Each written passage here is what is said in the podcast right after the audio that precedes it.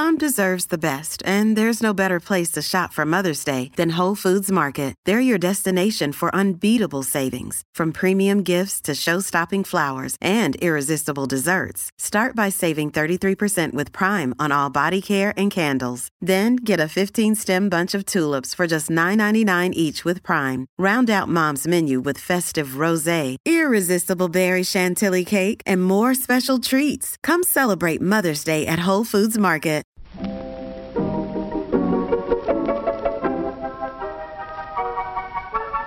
Maybe it's just that you don't know how to use social courtesy. Oh, that's old-fashioned.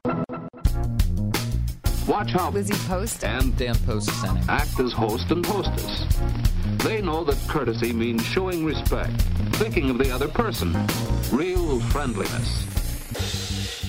Hello! And welcome to Awesome Etiquette, where we explore modern etiquette through the lens of consideration, respect, and honesty. On today's show, we take your etiquette questions about mom's love for diffusing essential oils when visiting, the deal with graduation invitations and announcements and gifts, a chivalrous act of ordering for your partner re-examined, and learning the drama at a new job and how to avoid it. Plus, your most excellent feedback, etiquette salute, and a postscript segment from Margaret Visser's The Rituals of Dinner on leaving a gathering. For Awesome Etiquette sustaining members, you can listen to your ads-free version of the show by downloading it at awesome etiquette dot emily post dot com. Your extra question of the week is about ride-share etiquette. All that coming up.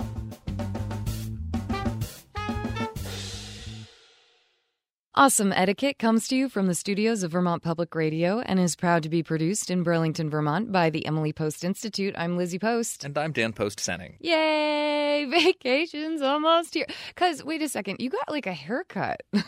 Looking pretty sharp? What do you, you think? You are looking pretty sharp. I'm digging it. I'm digging it. Vacation haircut. Okay, so this is a trend I'm noticing. When you first got into the business etiquette seminars, I noticed on your calendar, like a couple days before a seminar, there were was always a haircut appointment. Some grooming that yeah, went on. Yeah, some grooming that went on. But you've started switching this over to be a vacation trend instead. Maybe it's vanity, maybe it's vacation pictures, but I think even more it's just wanting to feel fresh. Freedom. And clean and ready for the beach, ready to spring out of bed and do whatever and just yeah. feel good about it. The extra millimeter of hair is just a little much for vacation, huh? I was feeling kind of shaggy. That's awesome. That's awesome. Well, you look sharp. You look sharp. Thank you. No, I'm I'm I'm happy. This was a an experiment, a new place, and I will be going back. So tell me something. What uh what's on the docket for vacation this trip? Who are you going with? Where are you all going? Who's coming? It is a long weekend that we really extended. Oh, so it's like a, almost a week, a but not a five-day long weekend instead of a three or a four-day long weekend. I gotcha. I gotcha. We're going to one of your favorite places, Edgartown oh, on Martha's Vineyard. Oh, I'm so jealous. Um, a good chunk of Pooja's family, her parents, her sister, will all be coming to meet us there. That's great. And this is the second time that y'all are gathering on the vineyard, which you and I grew up going to all the time, but you're doing this with your your Gupta extended family. Fingers crossed, we're developing a little tradition here I that like it. I think everyone's starting to enjoy and look forward to. So what are you looking forward to on this trip? I mean, now you've got, last trip I got the cute little beach bum baby photos. And so what are, what's, what are, what's the fam looking forward to and planning on for this adventure? So I should be saying, oh, we'll ride bikes to the beach and get ice cream downtown. So idyllic. We're going to potty train Anisha. I know. This is a ridiculous wait a second, vacation wait a plan. Second. Okay, it's the deal. I will spare you all the details, but there's a plan. There is a plan to, to actively use the vacation as potty training initiation. As a departure, as sort of a... Departure from the diaper. A departure from the normal, from the diaper, and an opportunity when there's a lot of family around, a lot of people to participate, supervise. This is a vacation from diapers. So ridiculous, I know. I love it. She's growing up so fast, though. I can't believe it. It's pretty unbelievable. It's almost hard to even think about because with a vacation coming, we have a shortened week and there is so much to do oh, between now and then. Mm-hmm. So I'm I'm still managing that balance between sort of stressing or working to prepare for relaxation and how to yes. navigate that transition, how to get to that place where you could flip the switch and... convert. I, on the other hand, have vacation coming up right on the heels of your vacation, and I'm already in vacation mode. Well, it's easy with the way the weather is right now. It oh my feels gosh. like summer. I know you had your first round of golf recently yes. and have started to stack those up, and I know what that does to your mental state.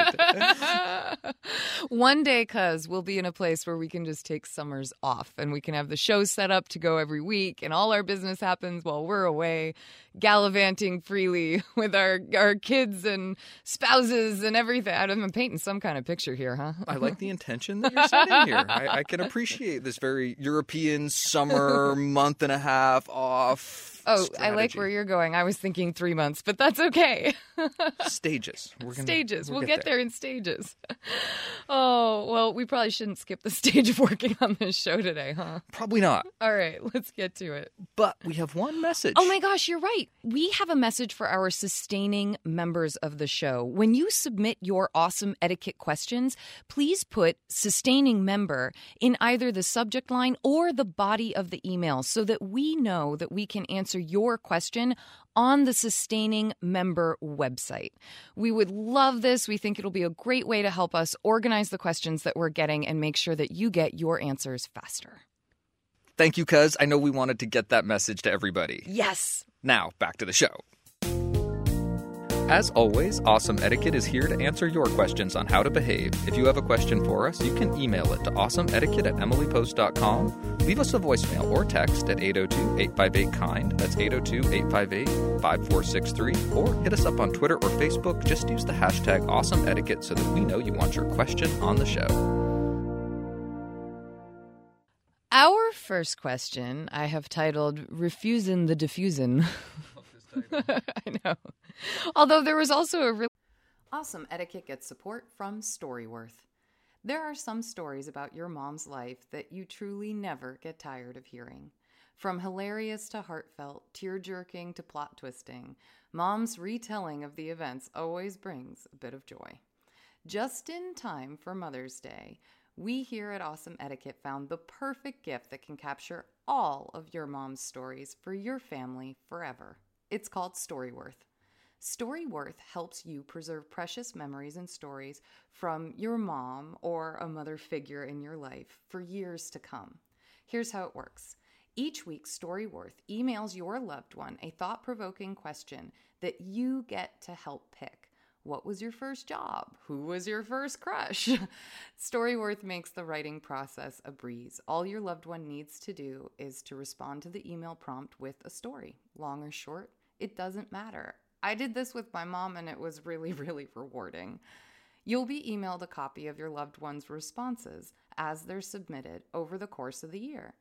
You'll get to enjoy their retelling of the stories, some you probably already know, or maybe the ones that you're surprised by you haven't heard before.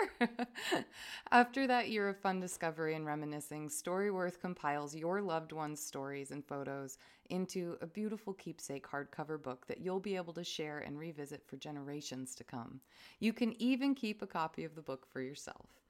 Give all the moms in your life a unique, heartfelt gift that you all will cherish for years. StoryWorth. Right now, save ten dollars on your first purchase when you go to storyworth.com slash manners. That's StoryWorth, S T O R Y W O R T H dot com slash manners. It's manners with an S, to save ten dollars on your first purchase. And now, back to our show. Great sign-off of scentless or senseless, which I thought was pretty clever, too. It begins, Hello, Lizzie and Dan. I am a longtime fan and listener of your podcast. Thank you so much for all of the hard work you both do in putting it together. Also, a huge thank you to all of those behind the scenes working so diligently, as well as my fellow listeners for submitting great questions and feedback that keep this forum alive and well. I truly feel it has encouraged me to think more critically about how I interact with others, aiming to keep consideration, respect, and honesty at my core when choosing my actions and words. Thank you, thank you, thank you. So here's my question. I am so fortunate to have a great relationship with my mother, and my husband loves her too. We're lucky. But when she visits, she has one habit that we are stuck on how to address. She really loves to diffuse essential oils. And while I enjoy them on occasion myself, we prefer to keep the scents to a minimum in our home. It's not that we have allergies or real aversions to them. It's just a preference, but a strong one. One of the first things she does when she arrives is plug in the diffuser, always in a prime gathering location like the kitchen. And because she doesn't mention wanting to do it or asking to do so, I feel like I can't ask her to put it away or turn it off. She's very passionate about the oils, and that's part of the conundrum. I don't want to feel like I'm dismissing a part of her that she really is identifying with. Those who use or know of someone who loves essential oils may understand how they can become part of their identity. We've discussed letting it go, being subtle, but nothing feels right or honest. We've even tried once burning a candle to dissuade her, and in hindsight, I see that this was the wrong approach. She blew it out, and we didn't know what to say, so we said nothing and instead just felt upset without her being aware. Can I approach her about this subject, or is it too late? What can I say without making her feel judged about her passion? Thanks. Scentless or senseless? Scentless or senseless. Thank you for your question. And I love the way you began by thanking the other audience members who send in questions and comments. It's so true. Without all of that support and participation, this forum couldn't happen, and we really appreciate it also. As far as your question goes, you are in really, really good position here to say something to your mother. This is not a place where you need to be really concerned about the request. I think that it makes a lot of sense to think about how you make it, but I want to just say as strongly as I can, and my cousin is smiling at me because she knows I have a hard time being emphatic with enforcing no. rules, but these are scents in your home, and you really get to take a stand on this one. No, it's true. I was actually laughing at the fact that I'm thinking about people who get really into essential oils, and you know, so much of it is, of course, based on those wonderful terpenes. And you do get used to the moods that they can help create for you. So when you have something that's got like a lot of limonene in it, for instance, so citrus scents, things like that, it's really a very energizing effect. You feel that. If you're infusing things or, or using lavender, that's linalool, and that has a very calming effect for you. And so these things, they can become a, a real, gosh, I don't want to use the word crutch, aid or or a part of your life that you really appreciate and actually do have a physical effect on you. So I can understand and appreciate our question askers, our listeners' uh, position on that her mom really is into this and she understands that it's really a part of her life. So my brain is actually going to the place of, can mom put those oils on her wrist or, you know, a little around the neck? Or maybe there's some, I'm, gosh, now I'm getting really hippy-dippy, like some kind of a necklace or something that has like a, a way of holding that essential oil close to her so that she can smell it. She can getting, be getting those terpenes and that experience, but it doesn't have to waft and take up the entire room. I just can understand that person who's so into this that without it, it doesn't feel quite like a normal experience to them. Or even Sorry. them wanting to share that experience with other people, wanting to include family or mm-hmm. people they feel really close to in this experience. For the same reason that it can feel so personal to the person who enjoys it, it can feel so invasive to someone who doesn't enjoy oh, it. Oh my goodness, yes. I'm thinking about a kitchen. Oh gosh, yeah. Where you're cooking, and I'm thinking about just a home that feels like your home. And the way someone occupies space as a guest and yeah. showing up and occupying not just physical space, but the, the volume of the room with scent. Absolutely. And it is such a, a liberty to take. And in some ways it illustrates how close this relationship is. Yeah, mother-daughter, and they clearly spend time together. This is good. What I liked about hearing you talk about these things is a sensitivity and awareness to why someone might feel the way they do or behave the way they do. And that, to me, sounds like a really good place to have this discussion carefully. Mm-hmm. You can use the that awareness to not bring that feeling of judgment that I can hear scentless, not senseless, wanting to introduce into this discussion. And having some of those other options, I think, is is potential middle ground territory. Although we, we even hear from people who don't like that, who don't like people that show up smelling too strongly of perfume That's or cologne. Me. I have a real, in fact, I was golfing with someone two weeks ago and her perfume was so strong and I really reacted strongly to it. I actually told her, I was like, I'm going to walk upwind from you. This is unfortunately something I'm reacting strongly to right now. We were in the great outdoors. We were not, if you call the golf course the great outdoors, but you know, we were not in a confined space. There was ample ventilation and I was still getting a headache from it. And that to me is a time to just speak up. You're not experiencing s- scentless, any headaches or physical aversions, but I just think that you're in your own home and this is your mother with whom I'm guessing you have a pretty good relationship. I think that a very light and I don't want to say too casual because I think you want to give it a little bit of the emphasis that you're going to need, but something along the lines of, Mom, I would love to find a different way for you to experience your essential oils while you're in the home because the diffuser just isn't working for us. And it's your home, so you do get to set clear boundaries. There's no reason that you have to go about really coddling this situation beyond belief, but recognizing that Mom's going to need some way to interact with her essential oils that maybe just doesn't fill up the entire room, I think that's the good place to start. Do it ahead of time. Yes. Tell your mother how much you're looking forward to her visit, how much you're looking forward to seeing her. Don't let the message about the scents absorb and take all the focus away from the visit, your anticipation. You're looking forward to seeing her by telling her ahead of time. You allow for her to plan, her to process, her to think about your request.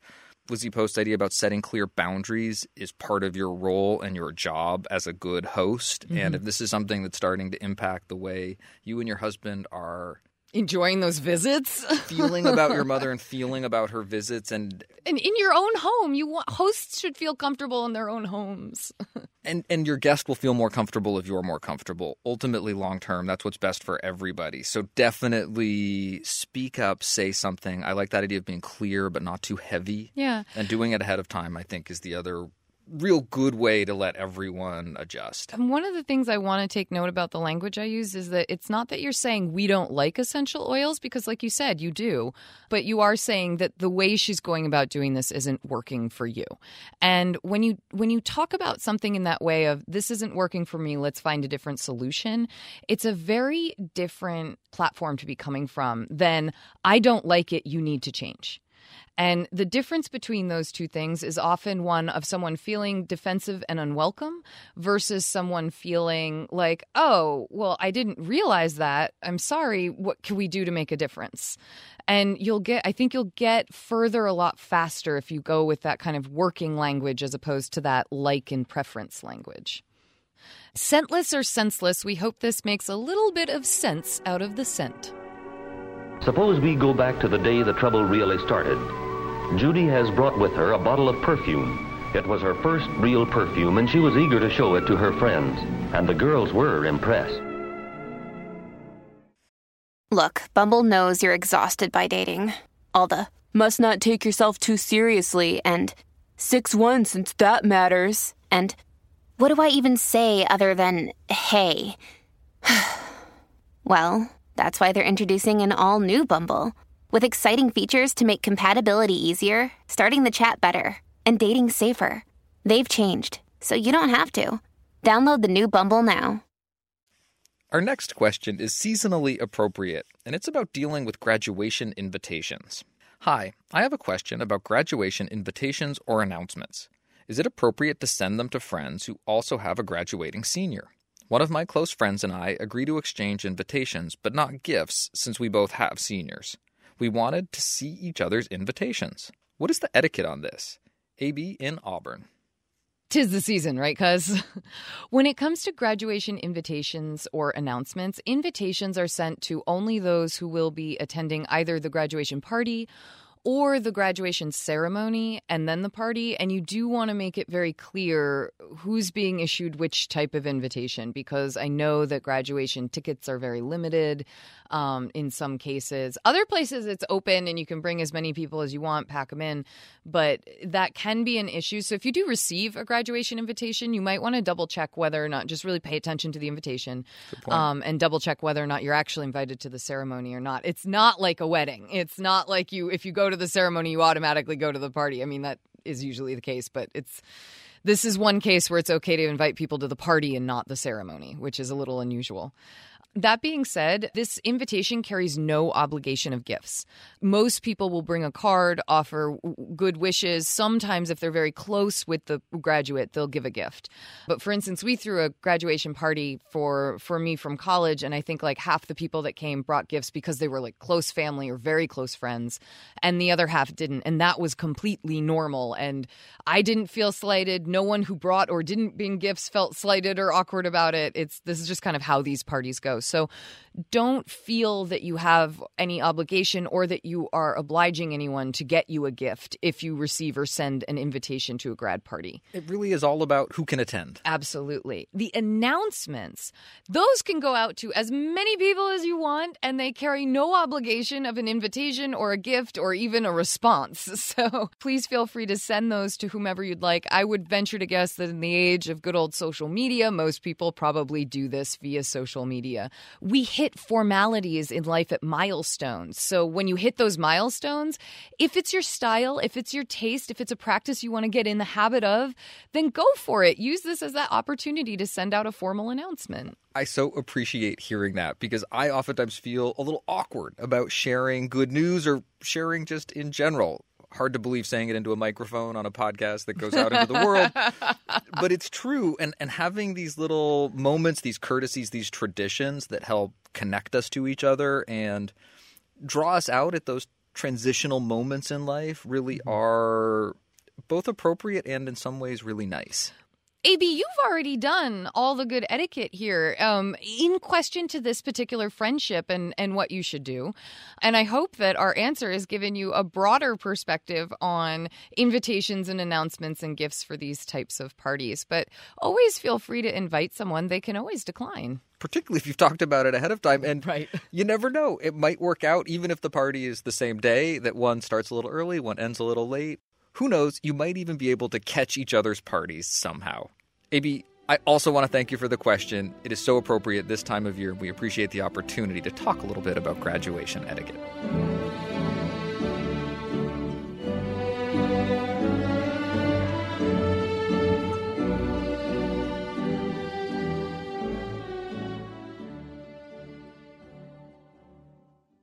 Our next question came in via text, which is quickly becoming my favorite way for us to receive questions because you actually... This episode is brought to you by Reese's Peanut Butter Cups. In breaking news, leading scientists worldwide are conducting experiments to determine if Reese's Peanut Butter Cups are the perfect combination of peanut butter and chocolate. However, it appears the study was inconclusive, as the scientists couldn't help but eat all the Reese's. Because when you want something sweet, you can't do better than Reese's. Find Reese's now at a store near you. Get this immediate response back to them, and because we're also trained in texting, often our listeners will will write back within a day's time, so I can ask a follow-up question, or I can say, thank you, this is such a thoughtful question. It's It's quickly becoming my favorite way to communicate with our audience, so please use our phone number and text us, because it's awesome. Noted. Noted. All right. I, this question is titled, A Totally Normal Gender Tradition Chivalry Issue That I Can't Believe We've Never Thought of Before. Hello, Awesome Etiquette team. Thank you so much for this lovely and practical podcast. It is such a joy to listen to, and I am learning so much. My question is about having your partner order for you at a restaurant. I personally love when my partner does this for me, but I was wondering if it was disrespectful to the server. I know this practice is not very common, and most of my girlfriends would be offended by such a practice, but I really enjoy it. When the server turns to me, though, to take my order, and then my partner speaks up instead, the server usually just turns their attention to my partner to take down both of our orders. On one occasion, the waitress who was trying to take my order first did seem to be affected by my partner ordering for me, and perhaps slightly taken aback. Is having your partner order for you an acceptable practice as long as the people in the relationship enjoy the practice? Or is it an outdated practice that comes across as rude to the server? Sincerely, old-fashioned or outdated? I love this question. I do too. Right? So my first reason that I love this question... Okay, please. ...is that it's all about courtesy and respect being shown to a server. Okay, so I had a thought when I first read this. First of all, I love that you're focused on the server, and I love that, that you love that our question asker is focused on the server. But I was looking at this question and thinking, oh my gosh, this is like a gendered chivalry conundrum, because I picture a lot of servers are instructed in some traditional gender roles to go and and reach out to the women at the table first. And that's like a courtesy, ladies first. We're all very familiar with that term. But in this instance, you've also got a competing chivalry, which is this idea of a partner ordering for both parties of the couple. And I never thought before about how confusing that would be for a server in a moment of, oh, well, okay, then I'll turn and face you instead. Like it, the server would have no way of knowing when approaching the table that this would be the needed, you know, the necessary action. In fact, like this one server who maybe was a bit taken aback, they would really try to not actually do that. And it's a, a lot of respect goes towards women in an effort to make sure that men aren't speaking up for them when you're seeing uh, hetero couples out together. And so it's interesting to see this come back the other way and, and the different places that this can play out. What do you think we should do, though, in the moment? I'm imagining the scene. Yeah. And I'm I'm thinking one of the things that might be particularly disconcerting mm-hmm. or mild, I want to I want to avoid the language alarming, but yeah. might even feel alarming is that, that if I was a server and I approached someone, I talked to them, and someone else interjected or interrupted, that act might seem strange to me even as yes. much as whatever followed. So if the person that I was talking to or addressed said something, oh, so-and-so will be ordering for us, that maybe it's up to our question asker in this particular question to redirect the attention of the server to the person who's going to be doing the ordering. That, I think that makes sense. And that that might be one way to start to build the I, I feel acknowledged and I'm acknowledging you mm-hmm. and I'm going to direct both of our attention here, and this person, our host for the evening, is going to be ordering. It's funny because you can create an awkward – like this is absolutely the right thing to do. We want to get the we want to get the server talking to the person who's going to do the ordering that makes this, this couple feel really happy. And so it's interesting though because that moment of, oh no, you're going to need to speak to him instead for me is an awkward moment. And I think personally that the way I would want to handle it, if this was going to be my preference, I would feel comfortable saying something when the, the server approaches me and looks directly at me. I'd say something like, oh, I just love it when he orders for me. Or if I'm in a same-sex couple, I would be, I just love it when my partner orders for me. And then it's not a, you need to talk to that person over there. It's not a, I'm not going to speak to you. It's a, I'm going to let you know what's going on so that you can then smile. And if you need to have opinions in your head, you can have them in your head and turn to my partner and then talk to my partner about it. I like that because you're redirecting and you're also giving a flavor to the redirection, or you're giving an emotional cue that this is okay with you. And I think those are, you're accomplishing two tasks. You're essentially saying, this is the person and we're all okay with it. I love it. I love it.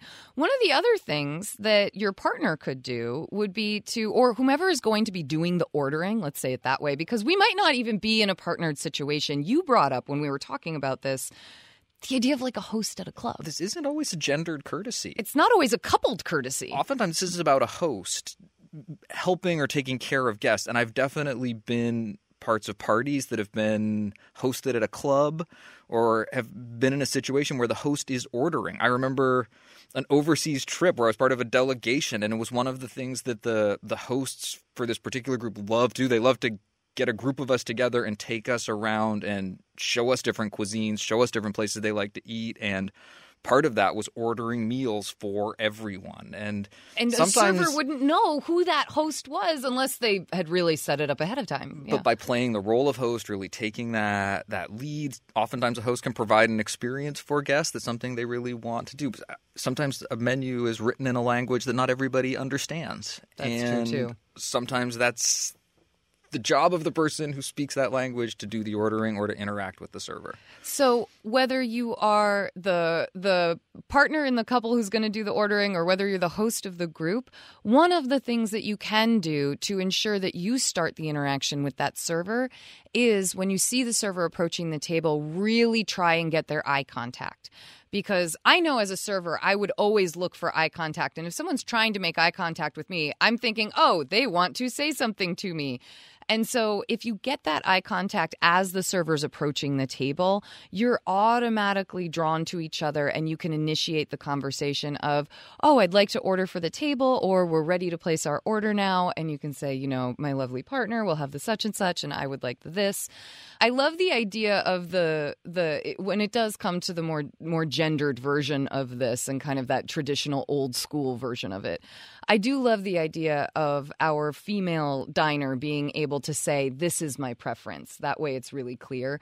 But in absence of that, or if you don't want to make that statement every single time, I think that initial eye contact is one possible way to get the ball rolling towards the person who you want to have doing all the ordering, do all the ordering. Old-fashioned, but not outdated. We hope this helps and that you enjoy many delicious meals in the future. Just little things, a few thoughtful courtesies, ensure the success of this very special evening. Another day is here, and you're ready for it. What to wear? Check. Breakfast, lunch, and dinner? Check. Planning for what's next and how to save for it? That's where Bank of America can help. For your financial to-dos, Bank of America has experts ready to help get you closer to your goals. Get started at one of our local financial centers or twenty-four seven in our mobile banking app. Find a location near you at bankofamerica.com slash talk to us. What would you like the power to do? Mobile banking requires downloading the app and is only available for select devices. Message and data rates may apply. Bank of America N A, member F D I C. Our next question is about no drama. Dear Lizzie and Dan, thank you so much for creating this wonderful podcast. I love listening to it on my way to work for a boost of positivity in the morning. I have listened to most of the episodes for the past year, but might have missed some, so apologies if this problem has been covered. Speaking of work, here is my question, with some background information.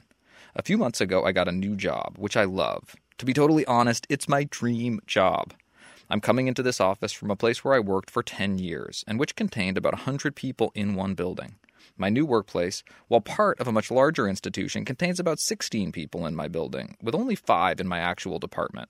I knew going in that no office is immune from problems, but now that I've been here for a little while, I'm seeing that there is a strong divide in my department between people who like my supervisor and people who can't stand her. I enjoy all of my coworkers, but feel uncomfortable when conversation turns to complaining about this person. So far, I have just been sitting quietly when this happens, because I don't want to create friction in such a small group of people. And as the newest employee, I don't want to label myself as a supervisor's pet, though I do respect her very much. Do you have any ideas for what to do or say in these situations? Perhaps a sample script? I'm concerned that this negativity could eventually impact the whole workplace. Thank you. Working hard, no time for drama. Oh, no drama. Congrats on the dream job. That is just such a... Man, you spend what, at the very least, like forty hours a week, you know, at your job. To love it is just, I think that's a blessing in life. It's nice to hear. Congratulations. And congratulations on approaching what can be a very difficult workplace etiquette question with intentionality and with care. Yeah. And I, I see in the framing of this question a lot of good etiquette at play. Your awareness of yourself as a new person in this situation, your awareness of the dynamics that have existed that are already in place, and the way your interaction with those dynamics can really create certain impressions about you. This idea of not wanting to be perceived of as a supervisor's pet, I think, mm-hmm. is something that is, is worth being aware of. At the same time, negative workplace gossip is really bad form. It's bad form for people that engage in it. It's something that I would caution you to be really careful about engaging in, and I, I see you not wanting to engage in it. And it's even a fireable offense. I mean, it really, it's one of the things we learned about in that ladders dot com survey that we reference in our business etiquette seminars. You talk about this potentially having a negative impact. I see it already having a negative already. impact. You're a new person in this building, and it's affecting your impression of these other people, and I don't want it to interfere with your dream job. So what do you do? How do you handle it? I think in a lot of ways you handle it the way you've been handling it. As a new person, I think you you wade in slowly, that you don't jump in. You don't try to fix the problem right away. You observe. You get to know the personalities at play. You get to become more familiar with all the different things that are going on in this workplace before you try to apply a lot of direction to what's happening. Then I think you wait for your chance. And when you are asked to participate or when the opportunity presents itself, you start to bend the dialogue in the directions that you're hoping to take it. Give me some sample scripts, cuz. What do you think of our new supervisor? I found her tough, but pretty fair most of the time. You can giving those neutral responses when people do ask for your opinion. I love that. You can affirm what it is that you hear that is valid yeah. without getting on board with everything, without getting super critical or harsh in terms of the way you use your language or talk about it. It's so important to remember that listening is not the same as agreeing, and that listening doesn't have to be the same as sharing your opinion either. Listening can just be that, listening. Uh, you can go to those positive non-committal responses or those neutral responses, just like Dan was just saying, oh, that's interesting. I find this person pretty fair, or that's kind of a little bit more in the opinionated department. But you can say, I'm sorry you're having trouble with that, or, oh, tough days happen to everyone. Those are the kinds of things that you can say when someone is coming and, and complaining at you or needing that venting session.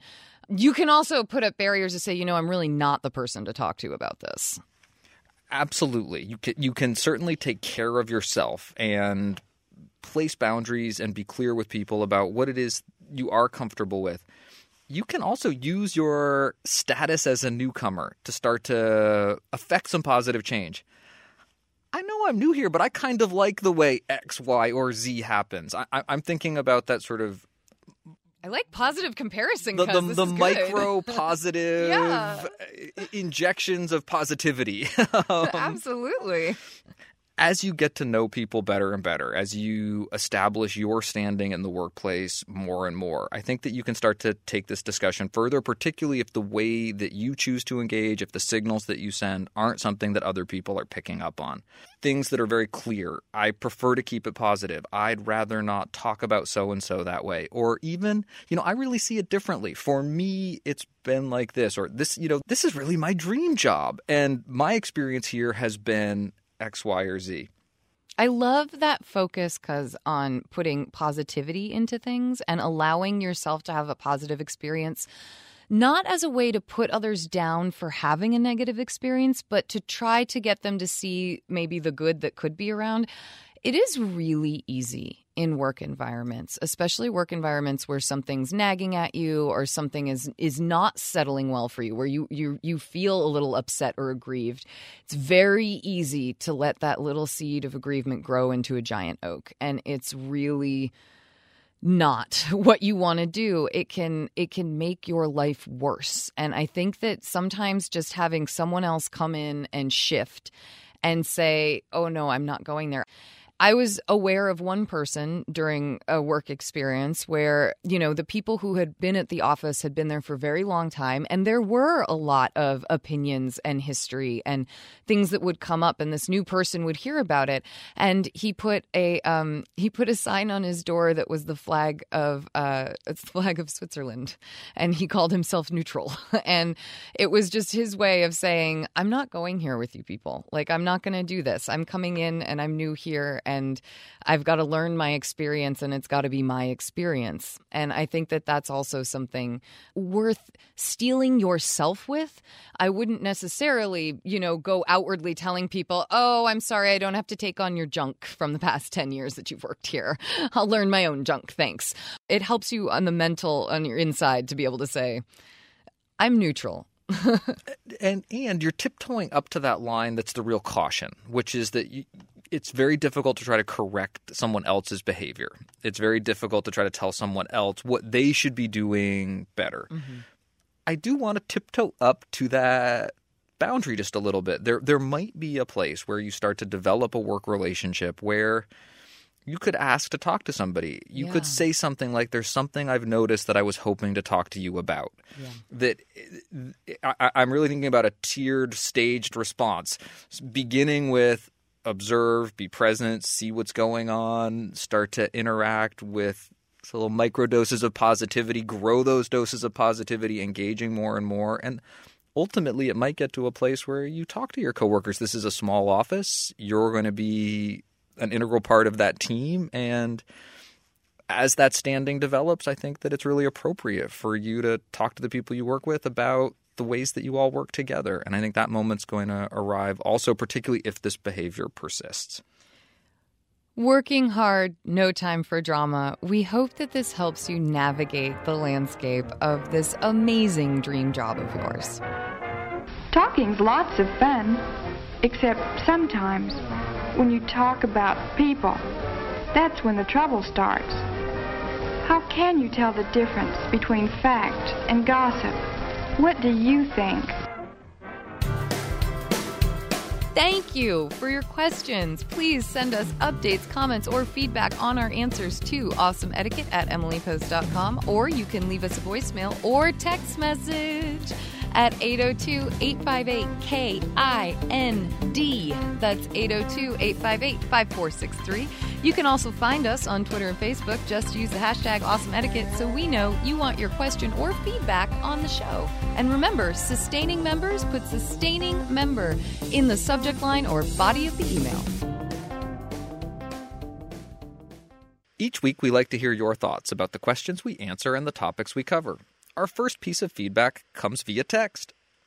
Regarding episode one ninety, hi, fan since the dinner party download days. Yay, we miss them. When I host an event that I want to provide all food and drink so that our guests don't have extra on their to-do list, I'll say, you don't need to bring anything, but here's what I'm providing in case you want to bring something. Then I'll list the meals from apps to desserts with cocktails, including how many bottles of wine I have. If somebody thinks they want an extra protein or vegetable or wine bottle, they're welcome to contribute, and I'm glad to put it out with the meal. That also usually prevents an overabundance of food. Thank you for your awesome podcast. This was in response to a question where we were talking about a host who really loves to to take care of everything, but her guests keep trying to offer to bring things all the time. And I just thought this was really nice. You know, let everyone know from the get-go what you've got so they can see you've really got it covered. I, I like the focus on the overabundance, and also if I was a guest with dietary restrictions or strong preferences, this would let me know, oh, I should probably bring a little something to contribute or take care of myself. Exactly. And I love that this host really welcomes guests bringing something that meets their needs. That to me is like a really strong point. I was once on an interview and the the host was of like a cooking show or something like that. And they really were of the mindset that if I cook it and prepare it for you, you should eat it exactly as I've presented it to you because I have reasons for doing that. And I think that that is, it, to me, a very controlling way to host.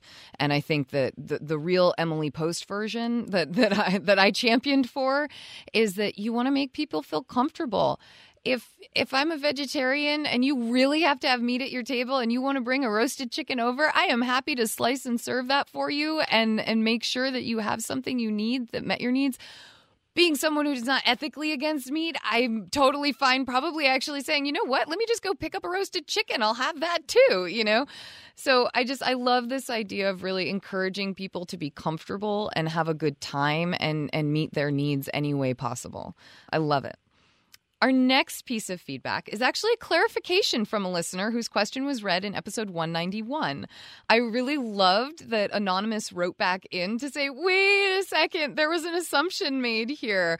And thank goodness it was not detrimental, but we did want to clarify.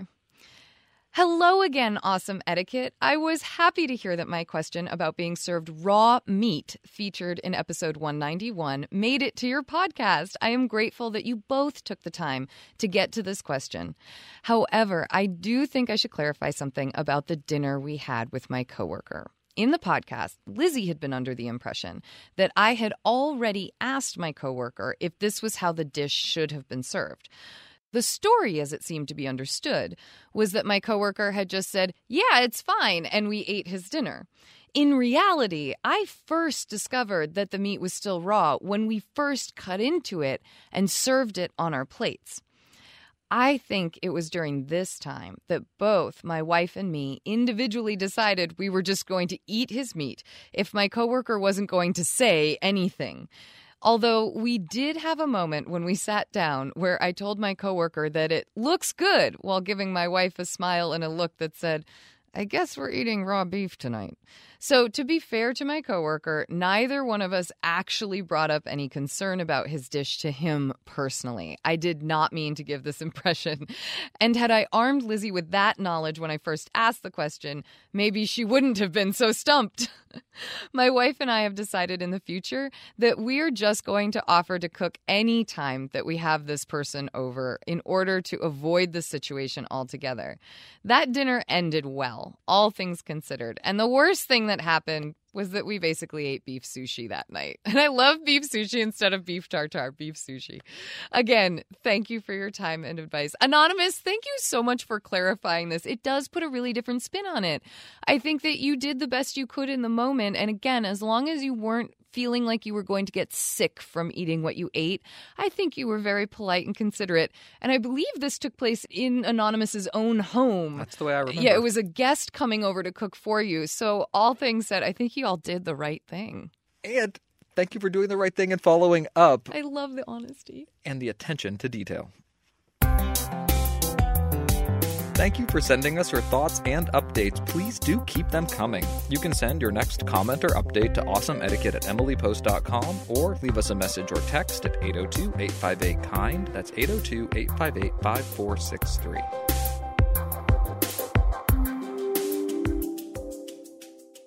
It's time for our Postscript segment where we dive deeper into a topic of etiquette. And today's Postscript segment is about leaving. Continuing with our theme about partings and I... parting well and thinking about how to conclude, wrap up, finish, say goodbye, and to do this with integrity, to do it well, to do it in a way that really honors relationships and whatever experience has been shared by the people involved. So today's Postscript is a contribution to this discussion that comes from Margaret Visser's The Rituals of Dinner, which, as regular listeners to this show know, is one of our absolute favorite resources. I call this a bedtime book because it's an easy book to, like, put by your bedside. You read a little bit of it. It's something a little bit interesting. I, I dig it. I dig it. So this excerpt uh, is actually found on pages two ninety-one to two ninety-two. Deciding when to leave is often left up to the guests. But this does not mean that no rules apply. Guests must on no account leave too early or stay too long. Formal dinner parties in Western Europe and America used to last two and a half hours from arrival on time to departure, and a guest staying longer would not recommend him or herself for another invitation. By the way, can we stop and pause at that phrasing? Would not recommend him or herself for another invitation. Nice way of saying you just won't get asked back if you stay too long. Leaving too early, on the other hand, can cause a whole party to break up. It is therefore very rude. Never, quote, never take out your watch to see the hour, as this would seem to remind others of the time, wrote John Trusler in eighteen oh four. One should rather steal off as unnoticed as possible, for if you choose, C H U S E, to go, it is not necessary that you drag others with you. Again, I love that vision of don't be the person that gives everyone else permission to leave if you're not the host. Cell phone users, take note. It's not attached with a gold chain to your pocket, but just leave it in your pocket. By this date, there was no longer the obligation to run the gamut of servants waiting for tips, then called veils. There was no need for an early leaver to feel suspected of skipping off without opening his wallet. Trusler actually says tipping is now impolite because it looks as though you think your host is not giving good enough wages. There are a few ways in which modern hosts can discreetly urge tardy guests to leave. In Germany, a guest must start being conscious of the time if the host ceases offering to fill the glasses. Though if the hostess, as opposed to the host, pleads with one to stay, one should do so, but not for longer than thirty minutes. If a French host solicitously inquires whether you would like something, fruit juice, perhaps? The cue has been given. Either accept fruit juice or not, but leave in a short while. Unfortunately, modern rules of this kind are usually unspoken and quite variable, so that one can never be absolutely sure and must therefore opt for hypersensitivity. A Romanian host is clearer. He quietly recorks the wine bottle. In America, in modern times, we talk about turning up the lights, turning down the music. We, too, say you put away the bar, you stop serving food. And these are the subtle indications that it's time to go. And then we, of course, move on to the very blatant indications of, well, I have to go to bed. You all can stay up if you'd like, but please keep it down in the living room. Thank you so much for coming. It's been such a pleasure to see everyone again. Exactly. Um, but I love this idea that throughout time, this idea of when is it appropriate to go? When has a, ho- a guest overstayed their welcome? Or when is a host demanding too much of their guests? It's a, it's a social play that we have balanced for centuries and centuries. And it sounds like it's been hundreds of years, and some of the basic courtesies have remained the same. Don't make too big a show of your departure. Don't make that the focus of the entire evening, that it's important to, to exit well, and part of doing that is to do it discreetly at the right moment and without drawing too, too much attention to yourself and to the leaving, even while honoring that moment in the evening. And no matter what, you always want to show gratitude to your hosts. And speaking of gratitude, we like to end our show on a high note, so we turn to you to hear about the good etiquette you're seeing and experiencing out in the world, and that can come in so many forms. Today we hear from Lori. I would like to extend an etiquette salute to Natalie in Phoenix. Although we have never met, I recently received a hand-addressed envelope from her. Inside was a business card addressed to me at my correct address, but delivered to Natalie's address, which is in no way similar to mine except for the city. Natalie enclosed the following note. Hi there. For some reason, this piece of mail keeps getting delivered to my home. It looks like it is a special handwritten card, so I'm mailing it in another envelope to you. Have a great day. Natalie had written, delivered to wrong address on the envelope, but apparently it returned to her. I appreciate that she took the time to write a note, address the envelope, and use her own stamp to deliver a graduation announcement from a family friend who has been one of our favorite babysitters for several years.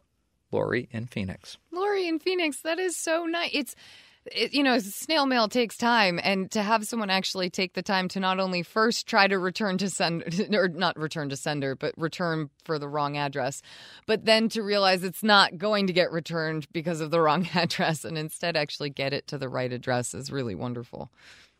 Thank you, Lori, for sharing, and thank you to Natalie in Phoenix for Going being an, the extra mile? I was going to say, being an awesome etiquette person out there in the world. Yeah. And thank you for listening. Thank you to everyone who sent us something. You can send us your next question, comment, or salute to awesomeetiquette at emily post dot com. By phone, you can leave us a message or send us a text at eight oh two, eight five eight, K I N D. That's eight oh two, eight five eight, five four six three. On Twitter, I'm at Daniel underscore Post. And I'm Lizzie with an I E A Post. On Facebook, we're Awesome Etiquette and the Emily Post Institute. And please join our sustaining member community by visiting awesome etiquette dot emily post dot com. You can subscribe on iTunes or your favorite podcast app. And please consider leaving us a review. Our show is edited by the incredible Chris Albertine. Thank you, Chris. Thank you, Chris.